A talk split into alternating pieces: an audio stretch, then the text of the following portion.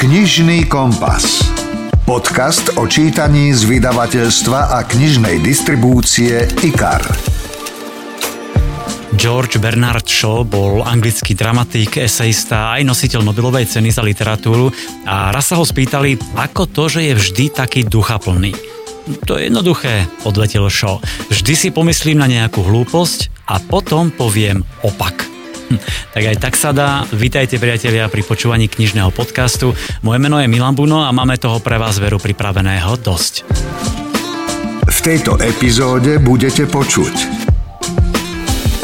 Rozhovor s Ivanom Lesajom o knihe Topografia bolesti. Šťastie to nie je okamih nejakej bláženosti rajskej, ale že to šťastie sa deje pomaly a potichu, takže niekedy je to takto si ho treba užívať. Tipy na novinky v bezpečnom ukryte, céry vetra a povedz mi, ako chrániť prírodu. Rebríček top 3 ezoterickej a spirituálnej literatúry za uplynulý rok. Prezradíme vám tajomstvo života a počuť budete moderátorku Katku Jesenskú a aj herečku Luciu Vráblicovú. Rozhovor zo zákulisia kníh.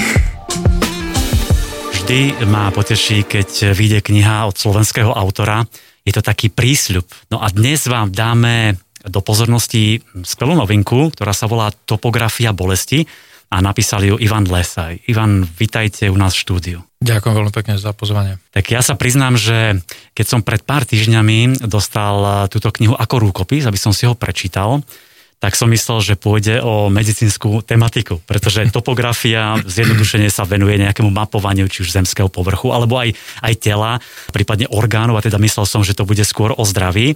Ono to celkom tak nie je, je to skôr taký beletristický príbeh zložený z osudov troch e, ľudí, tak skúsme priblížiť e, poslucháčom, o čom je táto kniha vlastne. Neviem celkom, či mám začať od toho, ako vznikal, ako vznikal názov, pretože to nebol úplne pôvodný, úplne pôvodný názov. Bol, že rukou svoj, rukou tak, svoj, tak to áno. bolo e, pôvodne nazvané, ale potom e, po diskusiách za Mikou Rosovou, ktorá bola editorka, tak sme sa zamýšľali nad iným. A tým, že vlastne tie tri časti mapujú osudy troch ľudí a boli tiež pod názve označené ako protopia, utopia a atopia, tak v podstate sa nám tam veľmi hodilo slovo topografia, naozaj je to topografia mm-hmm. do, veľkej miery. Nie je medicínska, nie je geografická, ale topografia niečo a to, čo vlastne spájalo všetky tie postavy, bohužiaľ teda je bolesť. Takže takto nám vypadol ten názov mm-hmm. a znel dobre. Tak poďme si trošku sa pozrieť na tú knihu zbližša. Sú to teda osudy troch ľudí. V tom prvom príbehu, ktorý sa volá Telo, tak spoznáme Naďu, ktorá jedného dňa sa dozvie zlú správu, že zradil zdravie a vlastne prehodnotí celý svoj život, vzťahy s okolím, s ľuďmi a vlastne aj morálne princípy a začne si zarábať na živobytie svojim telom, čiže e, sexom. Nadia je dievča, ktoré by som povedal, že celkom normálne, na začiatku minimálne, ale tá choroba, to vážne ochorenie ju postaví do situácie, kedy sa musí rozhodovať, sled rôznych životných udalostí, náhody vlastne dovedie k takému rozhodnutiu, ktoré asi sa nepovažuje za celkom štandardné, aj keď teda ako som sa dopatral pri hľadaní na internete, nie je zase až také, až také úplne jedinečné, takže má také svoje životné nejaké dilemy a, a rozhoduje sa tak, ako sa rozhoduje a, a stojí si za tým a vlastne ju to v istom zmysle posúva na okraj spoločnosti, na druhej strane to posúva aj na vrchol spoločnosti hmm. a takto s tým zápasy. To bol ten prvý príbeh, ktorý sa volá Telo, alebo Protopia, má uh-huh. podnázov a je o Nadi. Druhý príbeh v tejto knihe, Topografia bolesti, tam sledujeme Jara, ktorého sme už spomínali, ktorý prišiel zasa o ilúzie po páde totality, po revolúcii a dôsledky e, tých rozhodnutí sú fatálne. Jaro je postava minulosti, so všetkým, čo k tomu patrí, je opísaný a, a žije ako, ako idealista. A idealista bol v rôznych, v rôznych smeroch, ako, ako dieťa sa zaujímal o mimozemské civilizácie stále očami na nebesiach, takisto aj v osobnom aj spoločenskom živote naozaj očakával, alebo bol jeden z tých, ktorí si želali pád režimu, kde sa cítili nie celkom slobodní a ten pád prišiel, takže je tam istá, istá isté také očarenie, opojenie, eufória a následne bohužiaľ teda aj, aj sklamanie z toho vývoja, ktorý, ktorý ho prekvapil. Tu by som povedal, že inšpiráciou boli aj také nejaké pamäti alebo respektíve historické zdroje, ktoré zozbieral James Krapfel, americký historik, ktorý písal o nežnej revolúcii ako, ako celkom outsider, ale, ale zozbieral svedectva z doby.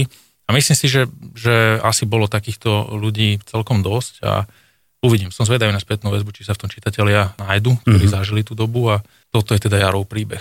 Čiže môžeme povedať, že to je v podstate také mapovanie spoločnosti. Je to tak.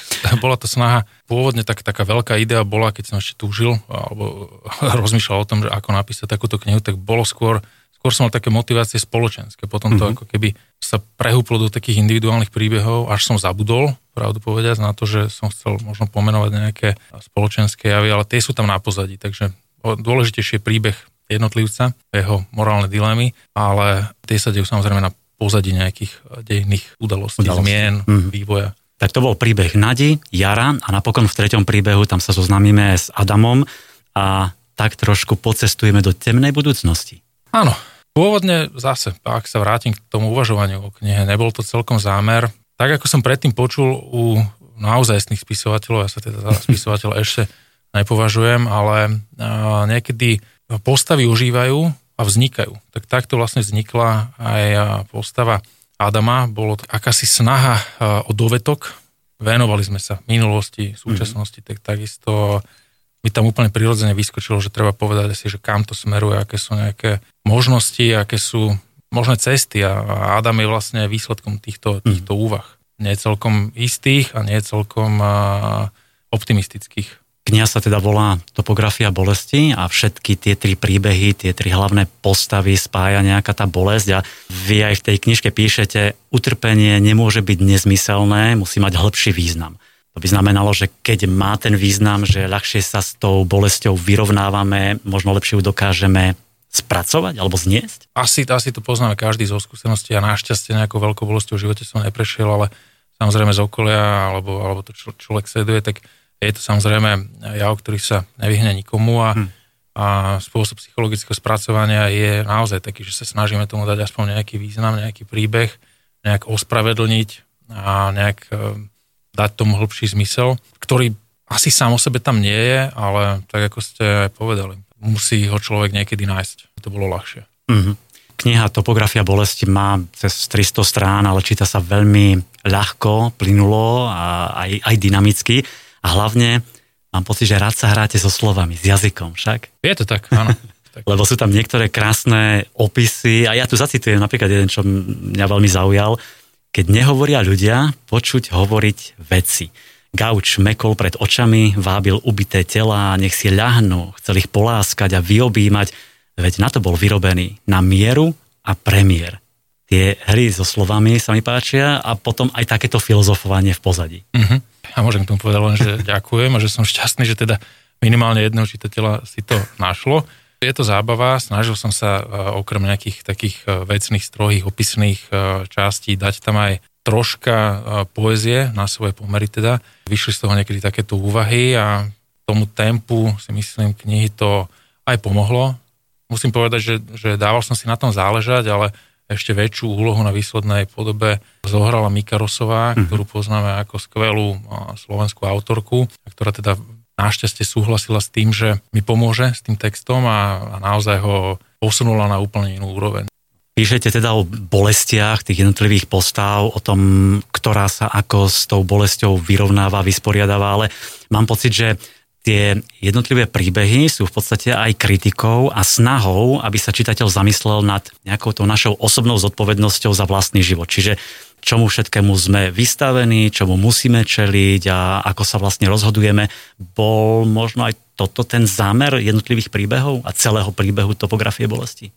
Vedomý asi nie. A ako som mhm. hovoril, že na začiatku som uvažoval možno tým, že som pôvodne písal skôr spoločensko vedené publikácie, tak samozrejme takéto uvažovanie nie je celkom cudzie, stálo aj na začiatku tejto knihy, mm-hmm. ale potom naozaj musím povedať, že sa z toho stal osobný príbeh, ani nie, tak samozrejme aj môj osobný príbeh ako autora, ale skôr nejaká interakcia s fiktívnou postavou, ktorá, ktorá ožila a mm-hmm. ktorá si takéto úvahy pýtala, takže vedomé určite by som tam nechcel nejako moralizovať, ani si myslím, že to nie je úlohou beletrie. Boli to také nejaké ešte raz vnútorné monológy, respektíve dialógy s fiktívnou postavou a, a takýmto spôsobom sa to tam nejak odrazilo. Interpretácie sú rôzne. prenika z toho samozrejme veľa toho, čo je vo mne, veľa toho, čo som zažil, to, čo si myslím, to, čo pozorujem, ale musím povedať, že v tomto tá literatúra oproti spoločenským vedám krásna, že absolútne nesiem žiadnu zodpovednosť za to, čo tam kto hovorí a si myslí a že je to taká hra naozaj, ako ste aj povedali. Takže je dôležité naozaj, čo si čitateľ, čitateľka z toho zoberú. Nie, čo som chcel povedať. Trošku ešte navnadím taký malý citát z knihy. Celý život čakal, že sa stane niečo zásadné, zázrak. Bal sa to tak pomenovať, nebol veriaci, nebol ani naivný. Tak možno mnohí asi čakáme na niečo zásadné, zázračné a pritom nám ten život ubieha pomedzi prsty. Často mám taký pocit, často vidím ľudí, ktorí tiež majú takýto pocit, alebo minimálne sa to deje asi to patrí k životu, asi to nie je niečo, s čím sa dá vysporiadať inak, než sa snažiť možno tie každodenné okamihy, aj keď nie sú úplne najšpičkovejšie, prežiť v relatívnom šťastí. Mm-hmm. Keď niekto múdrejšie tiež povedal, že šťastie to nie je okamih nejakej blaženosti rajskej, ale že to šťastie sa deje pomaly a potichu, takže niekedy je to, takto si ho treba užívať. Na záver trošku možno odľahčíme. Ivan, vy ste profesiou politológa, ekonóm a napísali ste príbeh o bolesti a zvykne sa hovorievať, že spisovatelia sa potrebujú z niečoho vypísať, dať to na papier, tak to znamená, že s tou našou ekonomikou a politikou je to také bolestivé. Vyštudovaný som politológ a ekonóm, pôsobím samozrejme v tej oblasti e, európskych financií už dlhšie. Mm. Tá kniha vznikala v časoch, kedy bolo to roky 16, 17, 18, v priebehu minulého roka sa pracovalo na finálnej úprave a teda tento rok našťastie kniha vychádza, veľmi sa z nej teším, ale, ale na úrovni podvedomia je to možné, že takéto veci sa objavili, vyplávali na povrch, o tom neviem, ale vedomie to určite nebol zámer nejak poukazovať tam na stav ekonomiky a politiky. To bol Ivan Lesaj a jeho knižná novinka Topografia bolesti. Myslím, že v knihkupectvách ju veľmi ľahko rozpoznáte, má výraznú červenú obálku Eh, Ivan, ďakujem ešte raz za rozhovor a nech sa knižke darej. Ďakujem veľmi pekne za pozvanie. Počúvate podcast Knižný kompas. Niekedy majú spisovatelia naozaj smolu. Aj keď napíšu úžasnú knihu, málo kto pozná jej autora. No schválne, aké meno vám napadne, keď sa povie Forrest Gump? Väčšine asi Tom Hanks, ktorý ho skvele zahral, Film získal celkovo 6 Oscarov a stal sa stálicou v televíziách po celom svete. Filmové štúdio mohlo oslavovať, ale menej nadšený bol už autor knižnej predlohy. Jeho meno sa ani raz neobjavilo na slávnostnom odozdávaní cien a za úspešný film získal veľmi malý honorár, o ktorý musel navyše bojovať s producentmi. Tak len pre úplnosť, autorom knihy Forrest Gump je americký spisovateľ Winston Groom a tešiť ho môže aspoň to, že z knihy sa predali aj vďaka filmu takmer 2 milióny výtlačkov. Tak, poďme sa teraz pozrieť na tri naše knižné novinky, ktoré sa oplatí prečítať. IKAR. Čítanie pre celú rodinu. Predstavte si, že sa stretnete s priateľmi, ktorých poznáte už dlhé roky a jeden z nich, taký nepísaný vodca, vymyslí hru na vraždu. Dostanete kostýmy, obálky s inštrukciami a môže sa začať. Bude na konci naozaj vražda? Alebo je to len hra? Ak máte radi takéto príbehy, odporúčam vynikajúci psychotriller v bezpečnom úkryte, v ktorom dlhoroční kamaráti hrajú práve takúto nebezpečnú hru. Všetko sa to začalo pred rokom, keď sa skupinka priateľov zišla na Lukasovú svadbu v jeho krásnom dome s výhľadom na more. Diskutujú, zabávajú sa, popíjajú, ale všetko sa v jednej chvíli pokazilo. Lukasovú sestru Alex nájdu utopenú na pláži.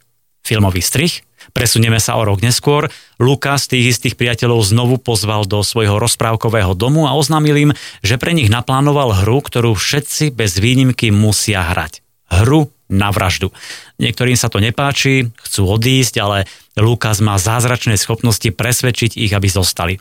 A chce touto hrou vypátrať, kto z jeho priateľov zavraždil pred rokom jeho sestru. Áno, pretože bol to niekto z nich. V bezpečnom úkryte je naozaj napínavé čítanie. Sledujeme postupné odkrývanie charakterov, povách jednotlivých postáv a najmä ich tajomstiev. Každý niečo zamlčal, skrýval a pritom sa už poznajú dlhé roky. Vypočujme si teraz krátky úryvok v podaní herečky Lucie Vráblicovej, v ktorom spoznáme aj vyšetrovateľku a tá má veru veľmi zaujímavé meno. Stefany Kingová bežala po ceste za trojposchodovým obytným domom. Hrdlo jej horelo a košeľa sa jej lepila na pokožku. Malého zlodeja, ktorého prenasledovala, videla rovno pred sebou, ale čoraz väčšmi sa jej vzdialoval. Kde do čerta trčí Jason? Nemal by s ňou bez problémov udržať krok? Doriti. Zadýchčaná zastala, predklonila sa a objala si nohy tesne nad kolenami. Počas krátkeho pôsobenia v oddelení vyšetrovania trestných činov pred niekoľkými mesiacmi zrejme zmekla. Do čerta, kde si bol, Jason? Oborila sa na policajta v zácviku, keď sa upachtený objavil vedľa nej. Prepačte, seržantka, necítim sa dobre. Zrejme za to môže kebab, čo som si dal včera na večeru. Už zase? Čo je to s tebou?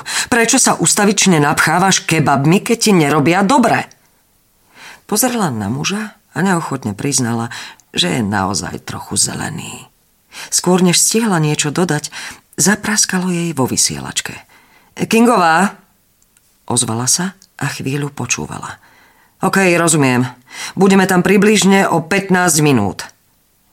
Odložila vysielačku na miesto, naposledy sa poriadne nadýchla a vrátila sa k policajnému autu.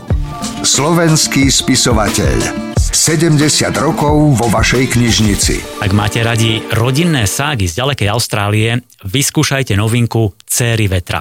Spisovateľka Tamara McKinley píše úžasné rodinné ságy a keďže sa narodila v austrálskej Tasmánii, stále ju to tam ťaha aj prostredníctvom príbehov.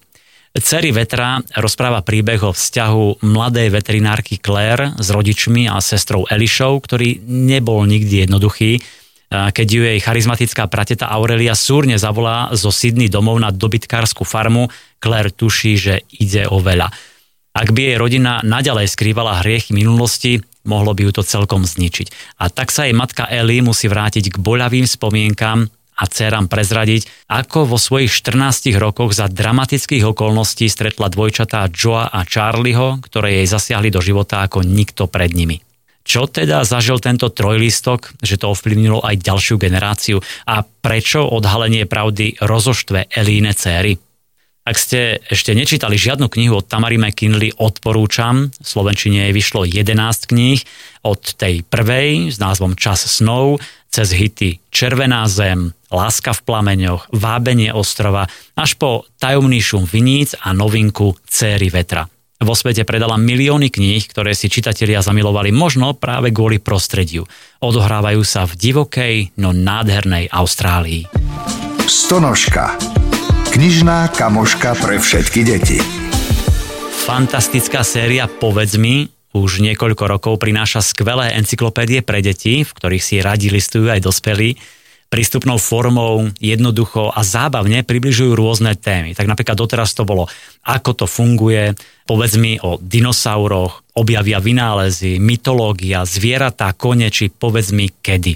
No a teraz pribudla do rodiny encyklopédii novinka, ktorá naučí deti, prečo chrániť prírodu a ako to robiť. Odpovie na rôzne všetečné otázky, ako dajú sa recyklovať konzervy? Čo je to triedený odpad? A ktorý prírodný zdroj sa využíva najviac? Detská sa dozvedia všeličo o Zemi, prečo je nazývaná modrou planétou, či sa môže voda obnovovať, na čo slúži čistička a ako vzniká dážď. Vždy zábavné a milé ilustrácie, krátke texty, ktoré sú zrozumiteľné a to celé vo farbe. Takže novinka v obľúbenej sérii s názvom Povedz mi, ako chrániť prírodu. Top 3 rebríčky Poznáte vydavateľskú značku Aina? Alebo ako ma poučili, správna výslovnosť by mala byť ačná. Je to staré hinské slovo, ktoré znamená tretie oko, oko múdrosti a v tejto edícii vychádzajú knihy z oblasti duchovnej a spirituálnej literatúry, čiže knižky pre váš pokoj, rovnováhu a plnohodnotný život. Tak sa poďme pozrieť na tri najpredávanejšie knihy z tejto edície za uplynulý rok. Trojkou je svetoznáme Tajomstvo The Secret od Rondi Byrne. V Slovenčine vyšlo po prvý raz v roku 2008. Odvtedy v mnohých vydaniach predalo sa ďaleko cez 100 tisíc výtlačkov a vyšlo aj DVD, ktoré bolo veľmi úspešné. Až teraz môže byť svetlo pravdy znovu odhalené. Viete, tajomstvo vám dá všetko, čo chcete. Šťastie, zdravie a bohatstvo. Môžete mať, robiť alebo byť tým, čím chcete. Už som videl veľa zázrakov v živote ľudí. Finančných zázrakov, zázrakov fyzického a mentálneho uzdravenia, uzdravenia vzťahov. Všetko toto sa udialo, pretože vedeli, ako použiť tajomstvo. Ak sa teda chcete dozvedieť, ako využiť tajomstvo pre svoj lepší život, Ronda Byrne vám to prezradí. Poďme teraz na druhé miesto. Na tom je ďalšia známa autorka, írska mystička s veľmi podobným menom. Lorna Byrne vidí od útleho detstva anielov a komunikuje s nimi. Píše o nich knihy, ktoré čítajú milióny ľudí na celom svete aj na Slovensku. Druhou najpredávanejšou knihou značky Aina alebo Ajna za uplynulý rok je jej kniha Modlitby zo srdca, ktorá vyšla pred dvomi rokmi a Lorna v nej dáva podrobné rady, ako sa modliť a formulovať svoje žiadosti. Mimochodom, Lorna bola vďaka vydavateľstvu IKAR aj na Slovensku a boli to úžasné chvíle pre stovky ľudí, ktorí ju mohli osobne stretnúť. No a teraz poďme na jednotku. Mňa osobne teší, že najpredávanejšou ačná knihou za uplynulý rok je Kozmická láska od slovenskej autorky Moniky Jakubecovej. Je to príbeh o dvoch dušiach, o láske, o tom, ako sa stretnú, zalúbia sa, žijú spolu a potom sa čosi stane.